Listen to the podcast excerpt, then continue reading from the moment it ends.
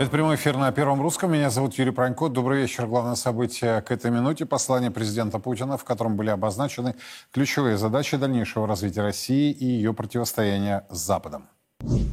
Мы твердо отстаиваем не только свои интересы, но и нашу позицию о том, что в современном мире не должно быть деления на так называемые цивилизованные страны и все остальные – что необходимо честное партнерство, в принципе отрицающее любую исключительность, тем более агрессивную. Мы были открыты, искренне готовы к конструктивному диалогу с Западом. Говорили, настаивали на том, что и Европа, и весь мир нуждаются в неделимой, равной для всех государств системе безопасности. И много лет предлагали нашим партнерам вместе обсудить эту идею, работать над ее реализацией но в ответ получали невнятную либо лицемерную реакцию. Это что касается слов. Но были и конкретные действия.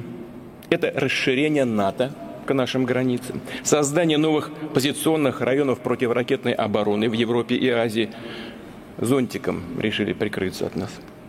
Это развертывание военных контингентов, причем не только у границ России. Я хочу подчеркнуть, да, собственно говоря, это хорошо всем известно. Ни у одной страны в мире нет такого числа военных баз за рубежом, как у Соединенных Штатов Америки. Их сотни, я хочу это подчеркнуть, сотни баз по всему миру. Вся планета утыкана. Достаточно только взглянуть на карту. Весь мир был свидетелем того, как они выходили из фундаментальных соглашений в сфере вооружений, включая договор о ракетах средней и меньшей дальности. В одностороннем порядке разрывали основополагающие соглашения, поддерживающие мир на планете. Но зачем-то они это ведь делали. Ничего просто так не делают они, как известно. Угроза нарастала, причем с каждым днем. Поступающая информация не оставляла сомнений, что к февралю 22 года все было готово для очередной кровавой карательной акции на Донбассе против которого, напомню, киевский режим еще в 2014 году бросил и артиллерию, и танки, и самолеты. Мы все хорошо помним картинки, когда с воздуха наносили, наносили удары по Донецку наносили авиаудары по, не только по нему, но и по другим городам. В 2015 году они вновь предприняли попытку прямой атаки на Донбасс, при этом продолжая блокаду, обстрелы, террор в отношении мирных граждан. Все это, напомню, полностью противоречило принятым Советом Безопасности ООН соответствующим документам и резолюциям. Полностью. Все делали вид, что ничего не происходит.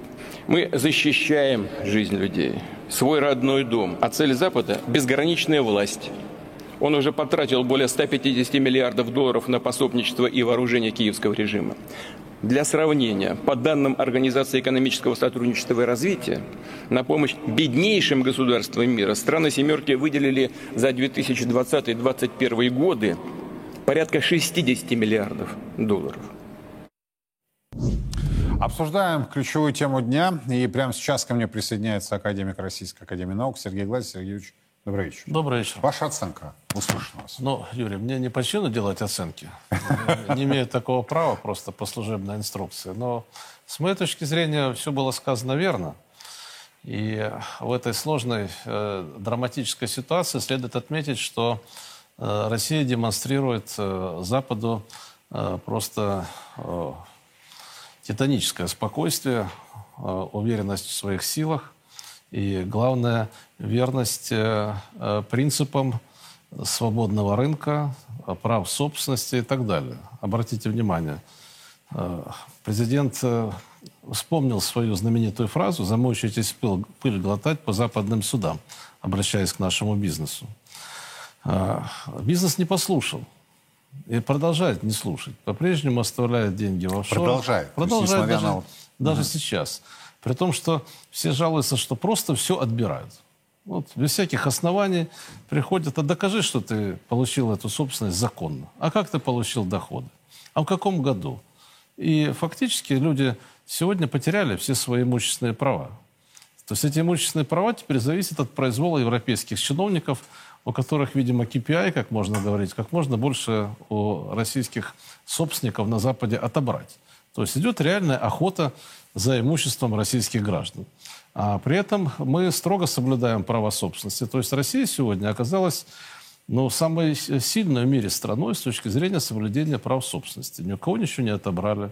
Э, Даже разрешаем э, явным врагам а, э, и уходить, и продолжать свой бизнес здесь. Ну, вот, например, компания «Русал» знаменитая. Она ведь сегодня управляется не, не, не просто собственниками зарубежными, она управляется прям-таки самым настоящим врагом, казначейством США, которое, по сути, контролирует назначение совет директоров. А в этой компании у нас и гидроэлектростанция, которая, вообще-то говоря, э, у государства есть основания считать своими, и, и водохранилище, э, которое все это работает на э, частный бизнес казначейства США. Вот, то есть я к тому, что э, президент остается верен принципу правового государства. И наш бизнес этого в упор... Даже если с той стороны жуть. Да, с той стороны все отбирают, у нас ничего не отбирают. У нас все, так сказать, строго по гражданскому кодексу. И получается, что не Швейцария, и тем более не Америка или Англия, а именно Россия является наиболее фундаментальным сегодня государством с точки зрения защиты прав собственности, вне зависимости от источника происхождения этой собственности и национальной принадлежности. В России продолжает действовать, ну, по сути, самый либеральный режим. Можно валюту не возвращать в страну, э, можно свободно, в принципе, переводить деньги. Вот сейчас граждане наши э, прекращают э, инвестировать в Запад. И что они? Ведь не инвестируют в нашу экономику. Они преимущественно перекладываются в Индию. Теперь очень модная тема. Э, Наши многие э, торговые площадки предлагают клиентам э, переместиться из американских индексов в индийские или в китайские. Падают сбережения в долларах, растут в юанях. То есть мы сохраняем полную открытость, мы не вводим никаких драконовских мер, о мобилизации и речи не идет. То есть все у нас, э, так сказать, ну, как э, достойной такой процветающей стране. Ну, какой-то дуализм, нет? Ну, я к чему это говорю? Что меня удивляет реакция нашего бизнеса. Бизнес этому не верит. Значит, э, то есть мы отказываемся от жестких мер. Да? Ну, можно было бы, допустим, принять меры по прекращению оттока капитала. Президент в очередной раз говорил про необходимость деофшоризации. Ну, казалось бы, чего проще. Да, ну, сегодня уже закрыли вывоз капитала с той стороны, с западной. Ну, мы могли, могли бы то же самое сделать у нас, как это принято и в Индии, и в Китае, и во всех быстро растущих странах. А, Этого не сделано. Значит, на, когда на- ввели драконовские санкции, а помните, была введена, президент ввел совершенно правильно обязательную продажу валютной выручки, чтобы удержать валютный рынок. Рубль пошел сразу вверх. Подуспокоились, и дальше Центральный банк э, по- потихонечку, тихой сапой отменил обязательную продажу валютной выручки. И более того, послал сигнал бизнесменам, оставляйте валютную выручку за рубежом, не нужна ваша валюта в стране. И мы получили в прошлом году рекордный вывоз капитала. Но можно себе представить, что в нынешней ситуации, в стране, где у нас э, эти санкции чудовищные, э, ограбление века, так сказать, с нашими резервами, еще мы разрешаем 200 миллиардов, больше 200 миллиардов долларов оставить за рубежом в прошлом году. Ну, То есть Россия остается гигантским донором мировой экономики.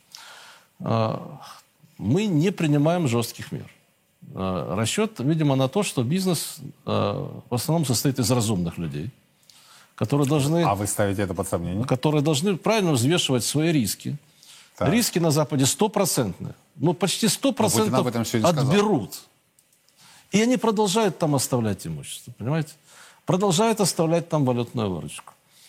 Но те, которые, значит, э, э, которых совсем приперло, они переходят из э, Западной Европы в Дубай. Тоже странный ход. Сегодня наши бизнесмены установили рекорды по покупке недвижимости в Дубае. Там что, климат лучше, чем в Москве, что ли? Ну, плюс 50 летом. Как там вообще можно жить русскому человеку, плохо понятно. Значит, если кондиционеры отключатся, они просто все задохнутся. А, но самое главное другое. Мы хорошо понимаем, что Арабские Эмираты полностью под контролем британских спецслужб. Все транзакции контролируются Лондоном. Так было изначально, что вот это чудо Арабских Эмиратов было основано на английском капитале.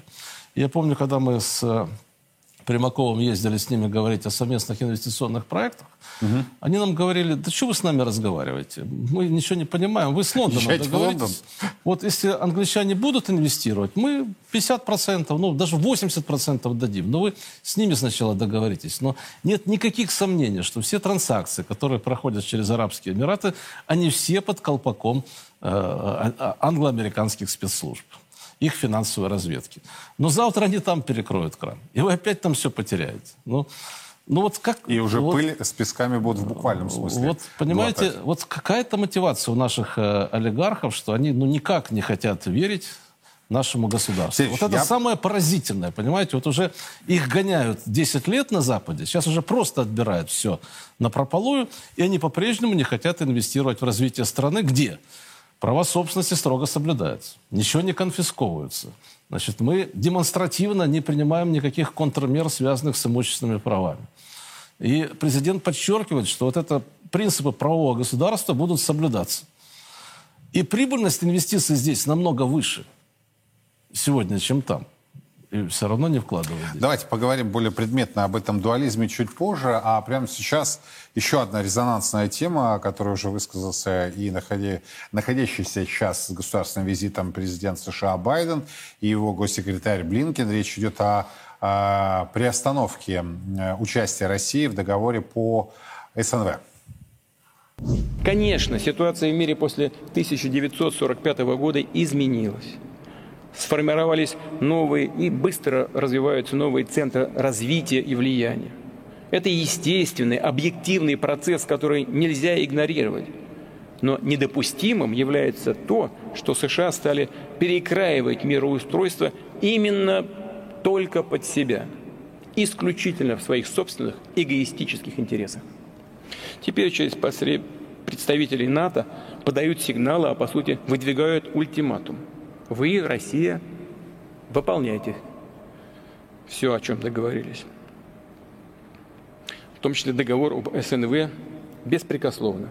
А мы будем вести себя как заблагорассудится.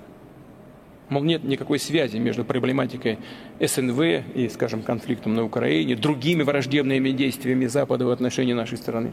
Как и нет громогласных заявлений, что они хотят нанести нам стратегическое поражение. Но это или верх лицемерия или цинизма, или верх глупости. Но идиотами их не назовешь. Они все-таки не глупые люди нам стратегическое поражение хотят нанести и лезут на наши ядерные объекты. В этой связи вынужден заявить сегодня о том, что Россия приостанавливает свое участие в договоре о стратегических наступательных вооружениях.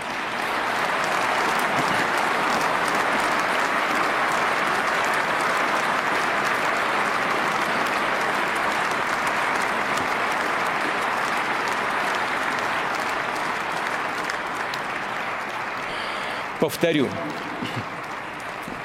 повторю, не выходят из договора. Нет, а именно приостанавливает свое участие. Ну, давайте военную составляющую обсудим э, с экспертом, которому я доверяю. Константин Севков к нам присоединяется. Константин, добрый вечер. Добрый вечер.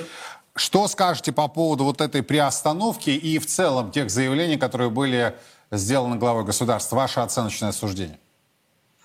Ну, я начну с того, что Российская академия ракетных и артиллерийских наук высказывать мнение оценки речи президента не возбраняется. Поэтому должностная инструкция мне позволяет это высказывать и оценивать. Выступление, безусловно, рубежное. Безусловно, рубежное.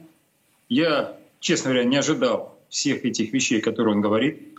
Он э, сказал, это поворотное выступление, э, вот, э, послание. О многих вещах он там обозначил. Первое, что вот я послушал выступление уважаемого академика Глазева и могу заметить, вот то, что он перечислил все эти вещи, вот для меня, как для рядового человека, который помнит, как проводилась приватизация, как создавались так называемые законно в кавычках приобретенные капиталы, вот. И то, что наш президент сказал, что ему не жалко то, что у тех, которые вывезли эти капиталы за рубеж, все это конфисковывают, все очень, очень правильно. Просто я могу добавить одно. Да, наше государство правовое.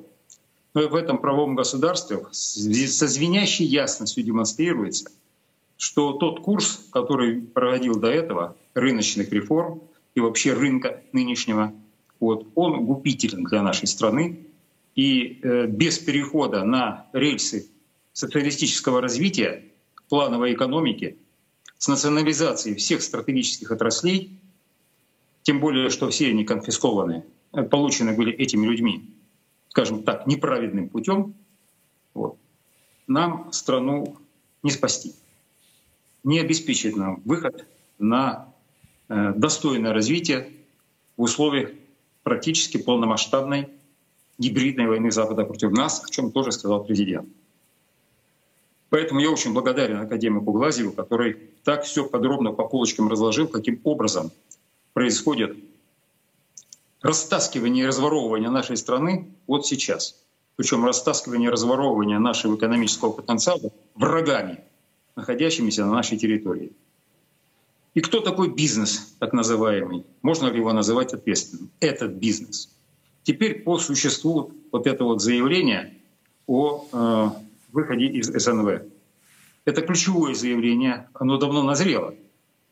Дело состоит в том, что э, Соединенные Штаты Америки, формально не выходя из договора по СНВ-3, создали предпосылки к формированию стратегического дисбаланса. Первое — это развернули систему противоракетной обороны. Эта система, когда она сейчас уже даже на, на данном этапе развития э, уже представляет серьезную опасность для наших стратегических ядерных сил и способна э, определенную, причем существенную часть российского ядерного потенциала нейтрализовать.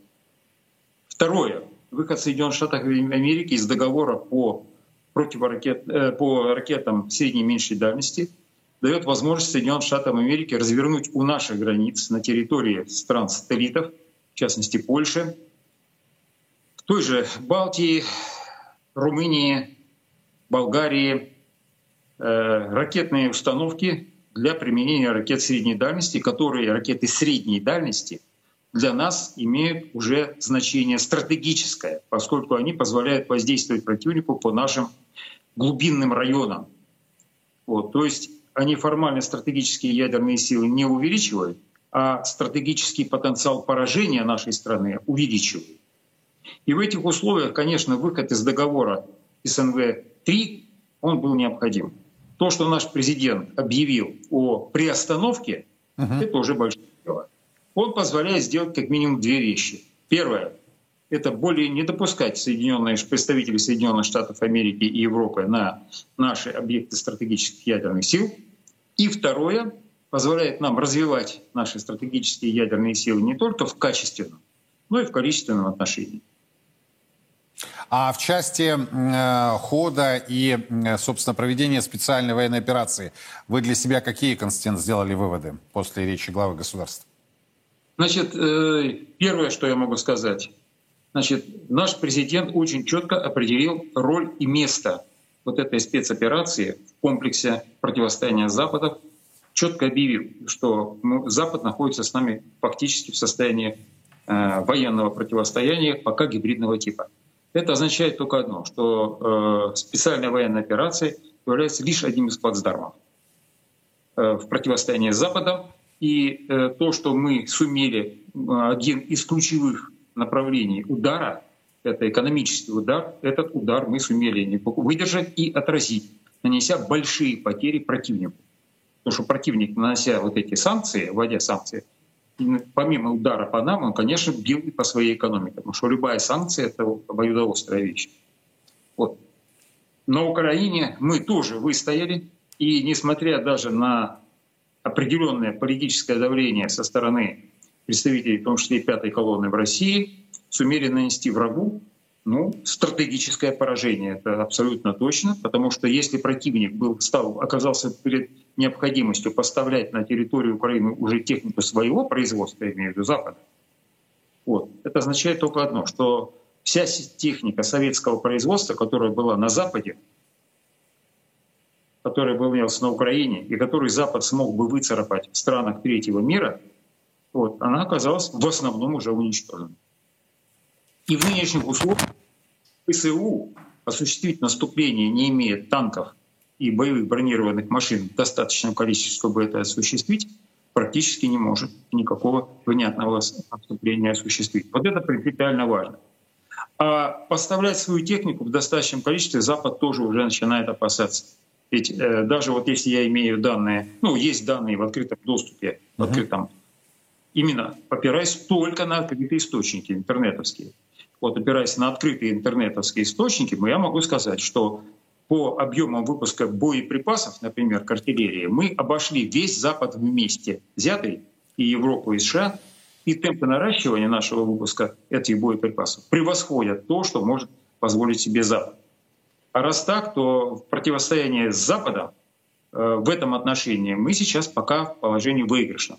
Но надо понимать еще очень важный момент, что это не является э, долгоиграющей вещью. Естественно, нам нужно восстанавливать нашу экономику.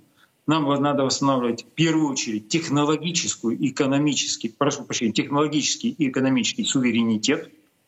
А восстановление этих двух суверенитетов предполагает, э, по сути дела, консолидацию всего общества, что можно сделать только на основе плановой экономики. Когда да. увязать единым планом, единым планом очень многие разнородные сферы деятельности людей, даже не экономики, а сферы деятельности людей.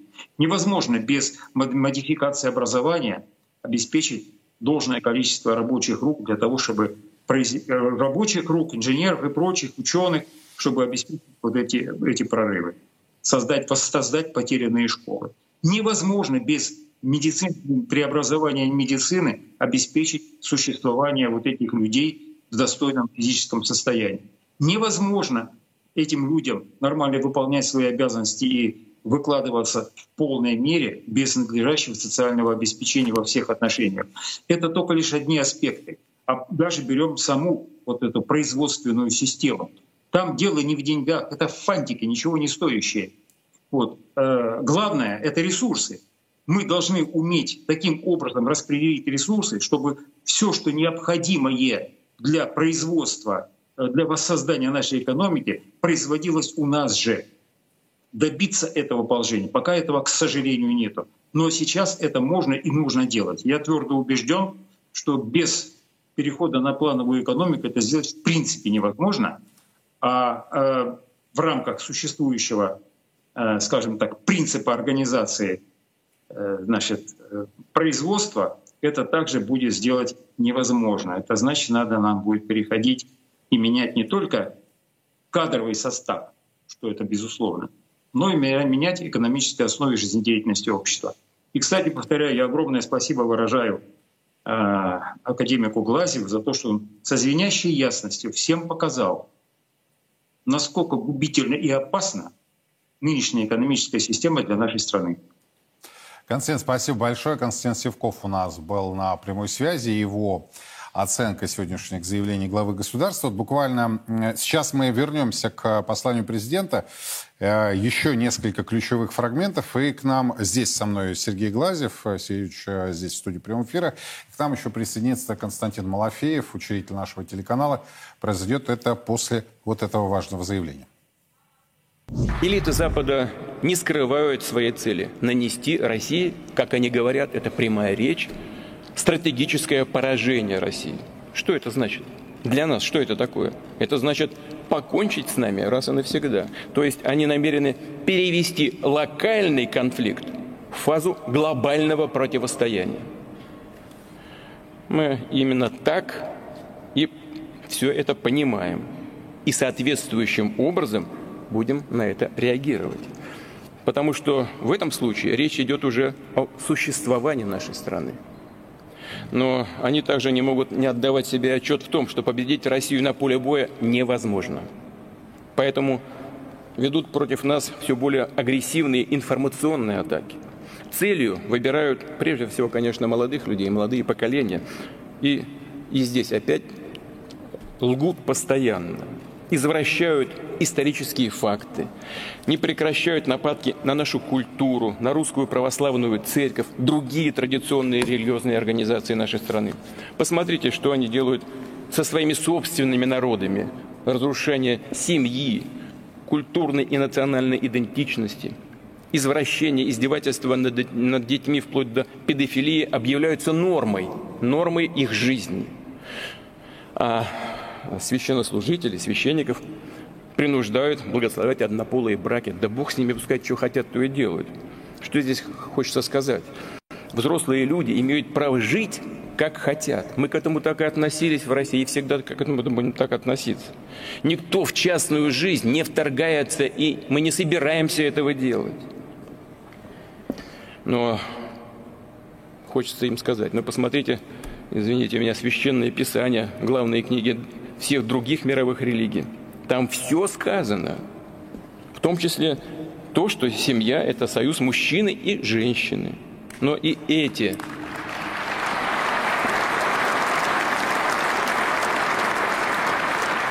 но и эти священные тексты подвергаются сейчас сомнению. Но вот, как стало известно, англиканская церковь, например, планирует, планирует, правда, пока только еще, рассмотреть идею гендерно-нейтрального Бога. Что скажет? Прости, Господи, не ведают, что творят.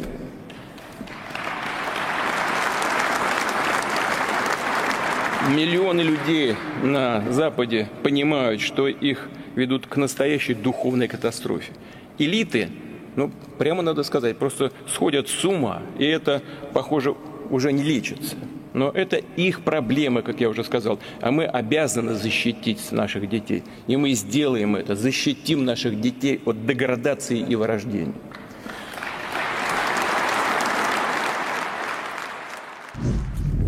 И прямо сейчас э, к нам, Сергеем Юрьевичем Глазевым, присоединяется учитель нашего канала Константин Малафеев. Константин Валерьевич, добрый вечер.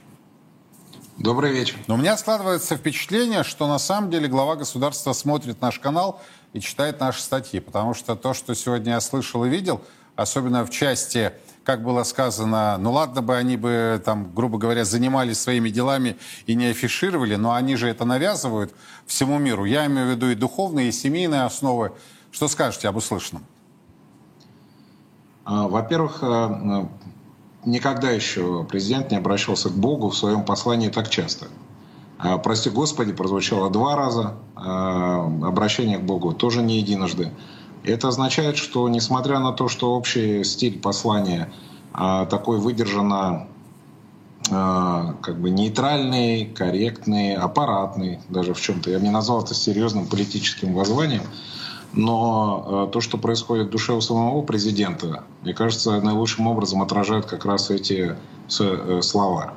А, и то, что мы открыто перешли за 2-3 года с формулировок типа мы никогда не позволим вторгаться в наши традиционные ценности или каким-либо образом учить нас э, жить, в то, что мы прямым текстом называем развратом, извращением, то, что происходит у них, и то, что мы говорим о том, что у нас этого невозможно, и что мы вообще находимся э, совершенно на другой планете, что мы другая цивилизация, вот эта риторика появилась у нас только во время специальной военной операции, и э, она была ясно слышна во время речи на присоединение Новороссии 30 сентября в Кремле, и сейчас она повторяется. Вот это не может не радовать, это означает, что а, различные еще оставшиеся недобитые а, сторонники а, различных западных извращений, различные феминистские и ювенальные организации больше не смогут играть в нашем обществе той роли, которую играли раньше, когда, например, сейчас бы на федеральные каналы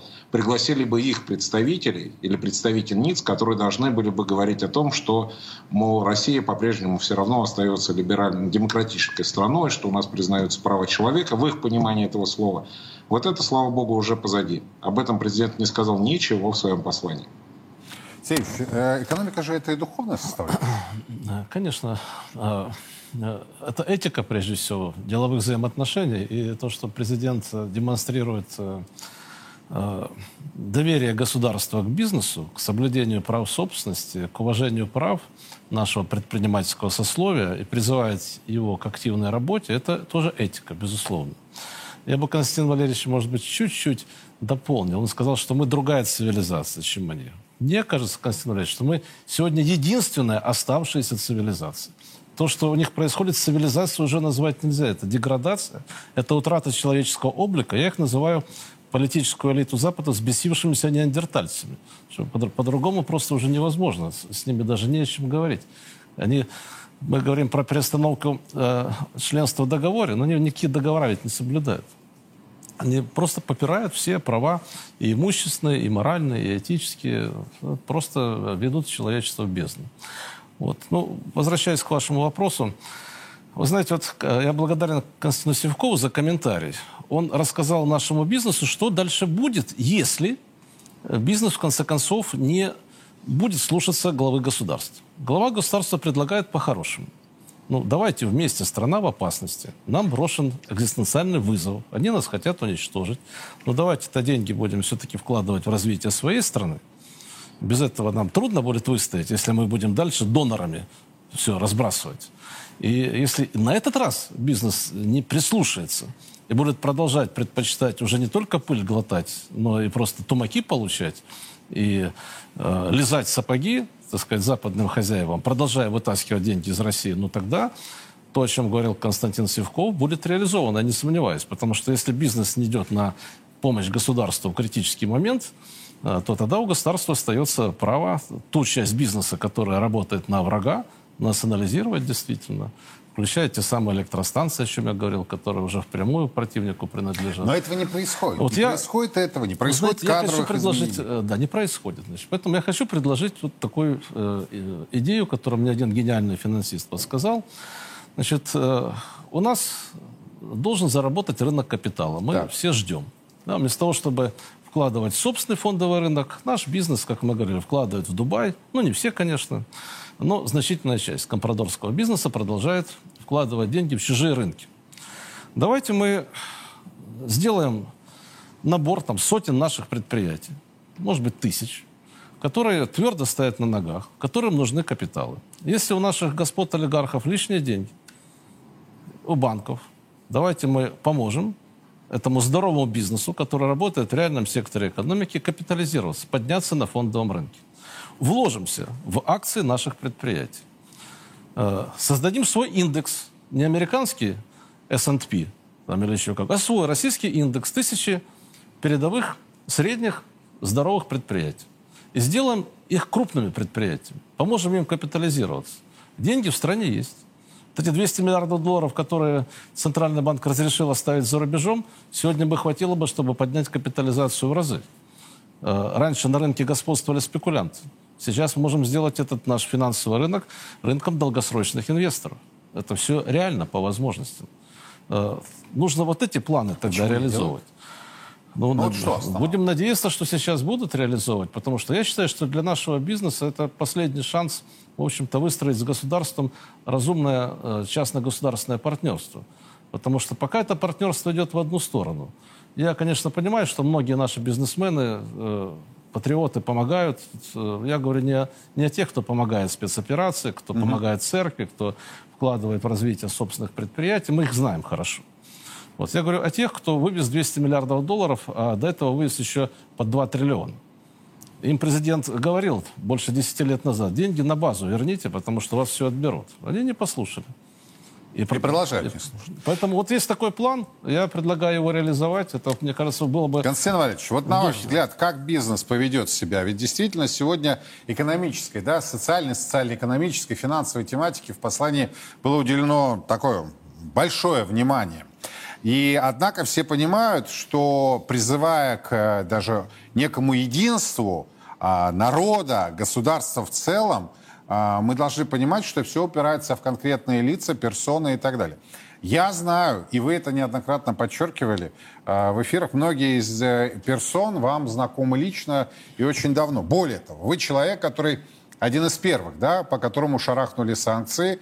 Еще в 2014 году тут э, скандал был э, с 5 миллионами долларов, которые ваши оппоненты очень активно продвигали, что, дескать, э, вот видите, вы критикуете на Царьграде, а Ваш Малафеев, значит, э, Америке отдает деньги. Я понимаю, что я задаю многогранный вопрос, но я обещал, во-первых, нашим зрителям вам его задать. А во-вторых, вот все-таки, понимая изнутри всю картину, какой будет реакция?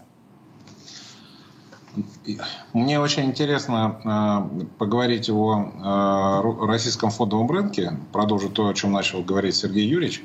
Но для начала действительно я отвечу нашим зрителям на вопрос о 5 миллионах. А, ну, во-первых, вопрос о 5 миллионах, он вопрос о 10 миллионах. У меня действительно были инвестиции до 2014 года в Америке. А, я а, по профессии, образованию инвестиционный банкир. Это люди, которые вкладывают деньги на фондовых рынках. И мои инвестиции за границей, собственно говоря, этими 10 миллионами долларов и ограничивались что видно потому, что за 8 лет поиска у меня других активов э, супостат никаких активов не нашел и заморозил, собственно говоря, вот эти инвестиции. Инвестиции эти были в Техасский банк, э, в котором держались счета производителей э, этого сопутствующего газа, Shell газа. А в это время, как вы помните, очень поднялись цены на нефть, и с такими ценами на нефть и на газ производители техасские которые, для которых ранее было производство невыгодно, они стали зарабатывать гораздо больше. Соответственно, в этом была моя идея, когда я покупал акции этого локального техасского банка американских нефтяников. Еще раз подчеркну, мои инвестиции в России в порядке. Больше, чем эти 10 миллионов. Поэтому я чувствую, что совесть моя чиста в этом смысле. И мне не перед кем и не за что оправдываться. А эти деньги у меня были заморожены немедленно как только, а, соответственно, случилась Крымская весна в 2014 году. Они их заморозили и еще тогда отчитались. Но а, прошло какое-то время, наступил 22 год, и в результате опять новой военной операции, нового приступа русофобии в американских верхах, они стали отчитываться теми замороженными 8 лет назад деньгами снова. Это одни и те же деньги. Угу. А, но интересный факт. Их стало не 10 миллионов, а 5 миллионов 400 тысяч. Хотелось бы узнать, где остальные 4,6 миллиона долларов и где они потерялись, на каком этапе? На передаче из там, прокуратуры Нью-Йорка в суд, из суда ФБР, от ФБР в Минюсту э, или где-то в администрации Байдена. Это, кстати, интересный вопрос. И я этот вопрос перевел из плоскости досужего разговора в плоскость заявления в правоохранительные органы. Потому что в Российской Федерации американские санкции не являются законными что доказал, например, наш случай победоносного суда над Гуглом, в результате которого мы отсудили с вами телеканал «Царьград» миллиард рублей, которые послали на нужды специальной военной операции. А, так вот, а, поскольку э, санкции американские у нас незаконны, то вот я собираюсь подать, это заявление моими адвокатами уже составлено, по месту жительства в городе Герой Москве, заявление по факту совершения уголовного преступления, какое установит, соответственно, правоохранительный орган, я считаю, что это грабеж, потому что он произошел открыто. Должностные лица американские, Джозеф Байден, работающий американским президентом, Мэри Гарланд, работающий генеральным прокурором США, они вот в составе организованной группы лиц похитили деньги. Причем из них 5,4 миллиона они отправили как краденое дальше на Украину, а 4,6 миллиона э, где-то потратили в Соединенных Штатах. Вот мое отношение к этим Это деньгам. же правовое государство, как они Наше часто... правовое государство обязано вызвать на допрос Мэрика Гарланда, Джозефа Байдена и остальных участников э, этой шайки. А вот теперь, переходя от моих личных денег, э, которые, соответственно, пошли э, к сожалению, вот этой воровской шайки, а могли бы пойти на нужды специальной военной операции. Но хочу сказать, что это был 2014 год. 2014 году президент еще не обращался никому, чтобы деньги вернули. В этот момент, наоборот, нас призывали вкладывать и инвестировать в заграницу и работать на глобальных рынках капитала, поэтому я никак не отношусь к тем, кто президента не услышал. Напоминаю, что я был среди первых, а вместе с Сергеем Юрьевичем Глазев, которые призывали вернуть деньги назад, а, собственно говоря, э, у меня уже давно все здесь. А теперь возвращаясь к идее про рублевый э, российский рынок. Я хотел сказать, что у нас э, есть перед глазами прекрасный пример Ирана. Государство, в котором ВВП в 4 раза меньше российского, а фондовый рынок меньше всего лишь процентов на 30. А компании же листингованных в Иране больше, чем в России. И такой бурный рост у них произошел всего лишь за последние 10 лет. Последние 10 лет, осознав, что они уже закрыты от западных рынков капитала, они начали развивать свой рынок капитала и развили его такие – и мы сейчас видим, что э, большую роль играют э, частные инвестиции рядовых иранцев или, соответственно, иранских э, там, страховых компаний, пенсионных фондов или каких-то других, а иранских же финансовых институтов без всякого доллара США, без всяких западных спекулянтов, и иранская экономика прогрессирует. Ну, что, что говорить, если на наших глазах мы видим эти шахиды замечательные, которые э, иногда называются геранями, а, которые помогают нам сейчас победить в нашей войне. И это происходит в Иране, в котором мы до этого считали, что только производятся финики и ковры. Вот это все происходит благодаря опоре на собственные силы страны, страны которая гораздо беднее и меньше России. Поэтому, конечно, российский рублевый рынок имеет право на существование. Российский рублевый рынок в состоянии достичь таких же высот, как, например, китайцы. Потому что китайские банки, китайские компании, когда они стали выходить на IPO, на публичное размещение в Нью-Йорке, они были уже большими, сравнимыми с американцами гигантами. А мы сейчас, будучи совершенно недооценены и в 2021 году, и в 2018 году, да и в 2013 году, при этом стремились во что бы то ни стало через задний ход на коленях по-лакейски залезть в Уолл-стрит и Сити. Нам это нужно прекратить делать. У нас есть собственные рублевые накопления. У нас есть население, которое готово инвестировать. И сейчас мы им предоставляем только покупку недвижимости, а, а других инструментов фактически нет. И надо сказать, между прочим, справедливости ради, что в этом а, послании президента об этом говорилось. Говорилось об увеличении, во-первых, а, об увеличении с миллион четыреста до двух миллионов восемьсот тысяч гарантий на вклады граждан в негосударственные пенсионные фонды. У меня особое отношение к пенсионным фондам негосударственным. Я считаю, что лучший пенсионный план – это собственные дети. Но а, пока они существуют, это, конечно, гарантия для того, чтобы население несло свои деньги, а пенсионные фонды размещали их, соответственно, на фондовом рынке. Надеюсь, что пенсионные фонды тоже будут урегулированы с тем, чтобы они эти деньги не теряли.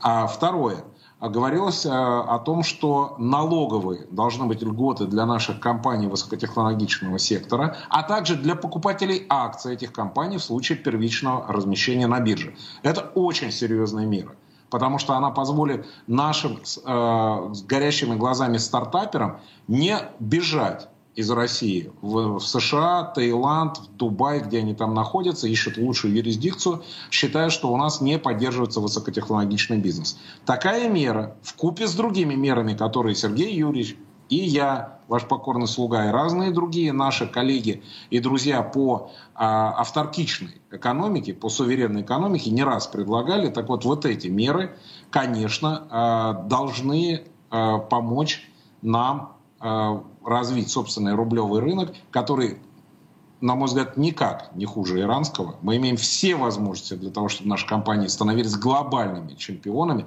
Да, их не будут пускать на Запад, но их пустят в Индию, на Ближний Восток, в Африку, в Китай. Поэтому наши высокотехнологичные компании, из которых масса выходцев работает сейчас не только а, в Америке, но и в Индии, например, и в Дубае, они могли бы возвращаться на родину, здесь получать финансирование, подъемные деньги на свои проекты, на свои смелые разработки, и тем самым возвращать нам а, славу, которую имел Советский Союз в 70-е годы, когда у нас были такие разработки, на которых на некоторых из них до сих пор держится наш военно-промышленный комплекс. Ну давайте а, вернемся, собственно, к посланию. Президент действительно уделял большое внимание экономическим процессам. Небольшой фрагмент. Антироссийские санкции – это лишь средство, а цель как декларируют сами западные руководители, прямая цитата, «заставить страдать наших граждан, заставить страдать». Такие гуманисты. Они хотят заставить народ страдать, тем самым дестабилизировать наше общество изнутри. Но их расчет не оправдался. Российская экономика и система управления оказались гораздо прочнее, чем полагали на Западе. Благодаря совместной работе правительства, парламента, Банка России, субъектов Федерации и, конечно же, делового сообщества, трудовых коллективов, мы обеспечили устойчивость экономической ситуации, защитили граждан, сохранили рабочие места, не допустили дефицита на рынке, включая товары первой необходимости, поддержали финансовую систему, предпринимателей, которые вкладывают средства в развитие своего дела, а значит, в развитие страны. Так уже в марте прошлого года был запущен пакет мер по поддержке бизнеса и экономики на общую сумму порядка триллиона рублей. И я хочу обратить внимание, это не эмиссионная политика. Нет, нет. Все у нас на прочной рыночной базе делается. По итогам 2022 года валовый внутренний продукт снизился. Вот Михаил Иванович звонил, говорит, хотел бы, чтобы вы об этом сказали. Ну, чего ж, э, вчера, по-моему, вышла эта информация, и правильно, срок, как положено, все у нас по плану. Нам предрекали, помните, спад экономики 20-25%, 10%. Совсем недавно мы говорили 2,9, я говорил, чуть позднее 2,5. Валовый внутренний продукт э, в 2022 году снизился на 2,1%. Это самые свежие данные. При этом напомню, что еще в феврале-марте прошлого года, как я уже сказал, предрекали нам просто обвал экономики. Российский бизнес перестроил логистику, укрепил связи с ответственными, предсказуемыми партнерами. А таких много. В мире таких большинство.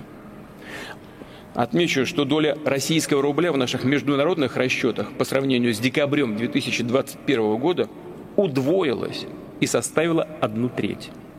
А вместе с валютами дружественных стран это уже больше половины.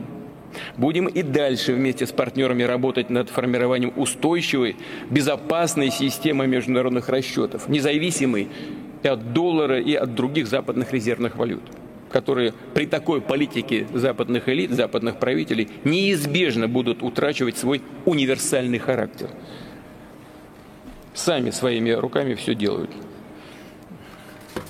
Это не мы сокращаем расчеты в долларах там, или в других так называемых на универсальных валютах. Они все делают своими руками. Вы знаете, есть такое устойчивое выражение. А, Пушки вместо масла.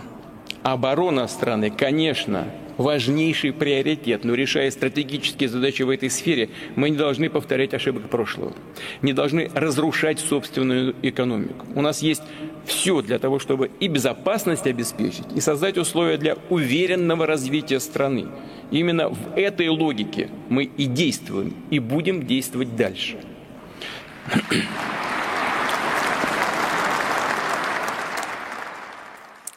Я напомню, со мной здесь э, в прямом эфире э, Сергей Глазев и Константин Малафеев. Константин Владимирович, чтобы вас отпустить, э, вы у нас на расстоянии, да? А вот главный итог из того, что вы сегодня услышали для вас, вот в чем он заключается? Пользуясь вот тем, что у нас в студии Сергей Юрьевич, я хочу прямо ему в лицо сказать, что мы вступили в глазевскую экономику. Вот мы в нее въехали. Дай бог, дай бог. Мы в нее влетели. И не потому, что кто-то слушал Глазева, а потому что э, учение э, кого-то Маркса верно, потому что оно истина. Вот, потому что мы находимся ровно в том, что описывал Глазев. Но только вместо того, чтобы прийти туда самим, мы туда попали, потому что нас отключили от всех этих искусственных препаратов дыхания, аппаратов, от, э, соответственно, этой искусственной крови, от, от доллара, от э, размещения э, денег в офшорах и так далее. По этой причине вот главный итог экономический, я хочу сказать, что, надеюсь, наше правительство все-таки более сознательно, чем бессознательно будет, наконец, вступать в управление в условиях глазевской экономики. И наш военный эксперт Севков сказал о необходимости планового управления экономикой, но это уже ну, вот, военные эксперты. Скоро у нас эксперты по культуре будут это говорить. Но неужели это не дойдет до штатных экономистов, работающих в правительстве? Это раз. В отношении главного итога для меня лично, как я услышал президента, главный итог был э, в самом начале. Он так много говорил о нацистском характере современной Украины, что мне представляется в такой ситуации нам далеко до денацификации Украины, а это заявленная цель специальной военной операции. И закончил он также выходом из э, договора о ядерном сдерживании. Поэтому начало и конец послания э, были вполне себе победоносными. И нам, партии Победы, э, которая, безусловно, относится зритель телеканала «Царьград», а также выступающие на телеканале, нам в этой связи хочется надеяться, что так будет и дальше, и эта война будет идти до победного конца. Спасибо большое. Константин Малафеев здесь сейчас с нами в прямом эфире. Продолжим с Сергеем Глазевым. Это глазевская экономика? Я бы сказал... Против да, я- воли влетели, как сказал Да, Малафеев, спасибо влетели туда. Константину Валерьевичу за такую оптимистическую оценку. Э, В действительности мы объективно, конечно, должны сегодня восстанавливать стратегическое планирование в полной мере. Мы должны восстанавливать валютный контроль, прекращать отток капитала за рубеж. Это еще раньше нужно было делать. Нам нужно вводить программно-целевые принципы управления. А Для этого необходимо, чтобы денежно-кредитная политика работала на рост инвестиций, а не на доходы спекулянтов. То есть нам еще нужно собрать э, эту экономику для того, чтобы она стала целеориентированной. Пока она таковой не является. Э, Президент отметил, что у нас огромные возможности. Действительно, как бы там они ни изощрялись с адскими санкциями, мы, собственно говоря, э, не сильно их почувствовали. Но э, было бы не- неправильно недооценивать противника. Потому что адаптационные возможности наши велики. У нас есть партнеры по Евразийскому экономическому союзу, которые все время поставляют плечо.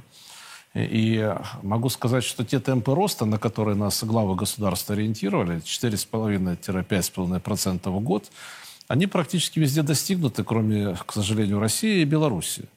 И дело здесь не столько в санкциях, сколько в том, что э, вот эти возможности импортозамещения, расширение э, производства наших товаров на имеющемся даже потенциале практически не использованы, э, потому что нет дешевых кредитов, нет э, возможности пополнить оборотные средства, не хватает кредитов на инвестиции. А что можно сделать в рамках собственных доходов и бюджета? Тем более с этим грузом, так сказать, дополнительных расходов, связанных с СВО. Очень немного. Э, Без кредита, без расширения кредита экономика не растет. Э, Нам говорят о том, что мы, они не хотят расширять кредит даже на покупку золота в замещении валютных резервов, мотивируя тем, что это вызовет инфляцию. Они до сих пор не понимают, что с инфляцией бороться нужно повышением эффективности, внедрением новых технологий, то, о чем президент говорит, созданием собственных машинотехнологической базы, технологического суверенитета, на базе которого можно расширять производство, сокращать внешнюю зависимость, и тогда рубль будет устойчивым э, устойчивым надолго, навсегда, если мы будем э, развивать инвестиции в развитие экономики. Если мы не делаем инвестиции, пытаемся бороться с инфляцией путем повышения процентных ставок, мы на короткое время, может быть, инфляцию и собьем, но очень ненадолго. Через 2-3 года она вернется опять двузначным величинам вследствие девальвации рубля и прочих э, проблем, связанных с технологическим отставанием, что, собственно говоря, и произошло. Поэтому, продолжая мысль о том, что у нас огромные резервы недоиспользованы, я могу, во-первых, сказать, что мы имеем возможность с точки зрения производственной нарастить выпуск товаров на 30%. У нас не загрузка производственных мощностей такая. Это с точки зрения предложения. С точки зрения спроса. Э, Запад ушел с нашего рынка. Это примерно четверть спроса. Четверть. То есть у нас рынок на четверть Это освободился. вообще уникальная ситуация. Уникальная ситуация. Одна треть у нас может со стороны предложения увеличить выпуск товаров, а рынок может погл- поглотить товаров на 25% больше, чем раньше, наших отечественных. Расчеты наших специалистов показывают, что 80% европейского импорта мы можем заместить собственным производством. Но для этого нужны кредиты. Э, Для этого нужно прекратить вывоз капитала. Поэтому я бы дополнил сегодня э, вот те тезисы, э, которые были и в послании высказаны, в ходе нашей дискуссии, тем, что кроме уговоров в отношении бизнеса, кроме предупреждений, не ходите, дети, на Запад гулять, там, там, крок- Желаний, да. там крокодилы и прочее, значит, нечисть вас сожрет, ваши капиталы. Вот этот процесс уговоров закончился.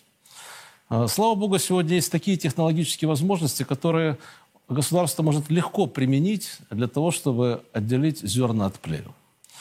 Например, э, я уже говорил, что 200 миллиардов долларов были оставлены за рубежом в прошлом году. Рекордный объем вывоза капитала в самый драматический год нашей современной истории. Как могло государство это позволить? Почему это было сделано? Потому что Центральный банк решил, что нам не нужно это предложение валюты, поскольку оно давит курс рубля, укрепляет, а это не входит в их план. Э, ну, не будем дальше объяснять, чем они занимаются. Э, Что можно было бы сделать? Я предлагал следующую меру. Значит, пусть в условиях, когда валютные резервы Центрального банка отключены с той стороны и арестованы, давайте создадим распределенный валютный резерв правительства. Центральный банк выдаст правительству кредит беспроцентный на выкуп этой э, валютной выручки, которая у экспортеров была огромная в прошлом году.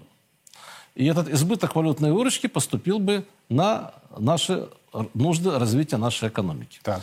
С одной стороны, это тот же самый критический импорт, которого нам э, не хватает, там, скажем, э, в ряде наших стратегически важных отраслей. Э, то, что не может частный бизнес привести, государство вполне может, опираясь на э, дружественные страны. Э, Второе.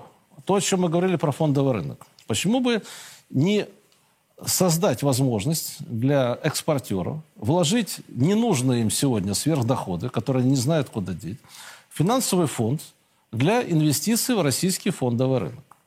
Вот этот избыток капитала, который сегодня остался за рубежом, мог бы прийти в страну.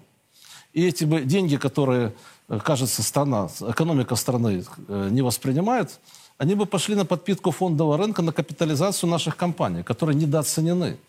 Ведь э, наши компании недооценены во много раз по сравнению с западными. да, не, да. не учитывается интеллектуальная собственность, не учитывается накопленный технологический опыт.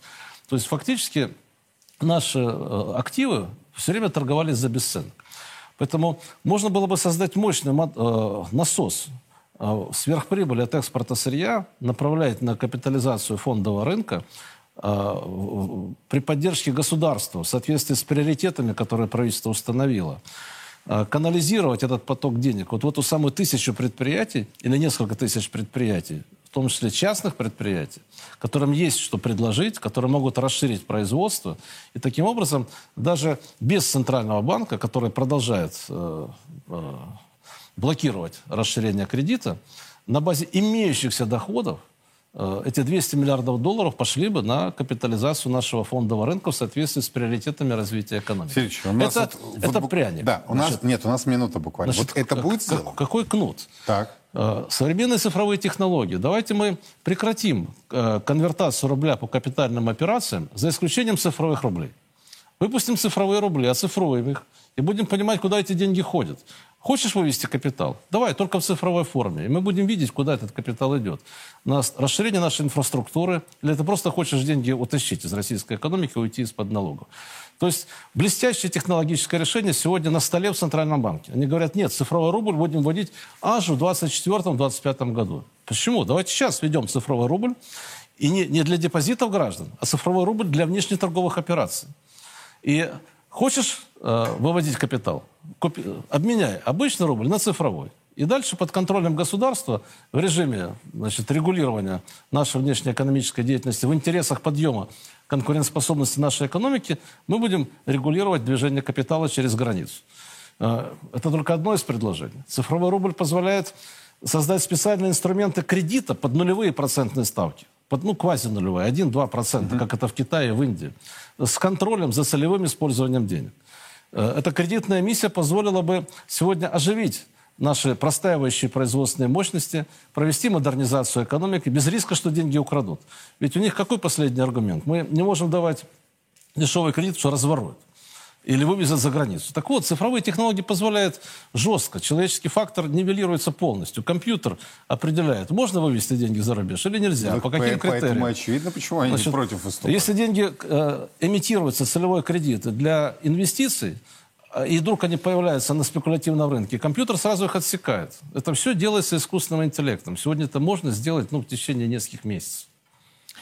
А, понимая, какой ущерб будет нанесен вот тем сидением на темах, это мало реализуемо. Так у них все Вот равно все с этими отнимут. персоналом. У них все равно все отберут на Западе, понимаете? Значит, давайте им дадим возможность Но они гарантированно... надеются, что они между капелек проскочат. Вот э, инвестиции в раскрутку нашего фондового рынка дадут прибыли намного более высокие, чем то, что они получают на счетах за рубежом.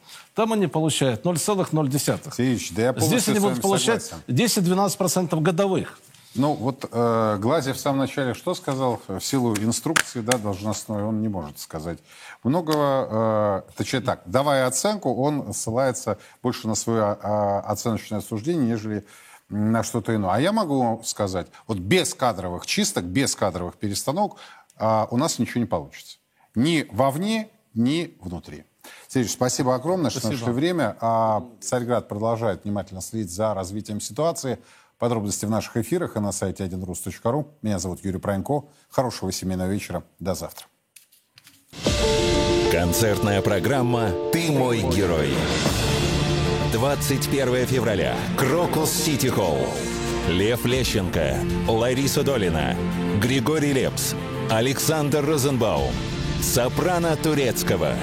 Проникновенные песни о любви, силе духа и мужестве. Концерт в сопровождении симфонического оркестра. Подробности на сайте crocusdefishall.ru 12+.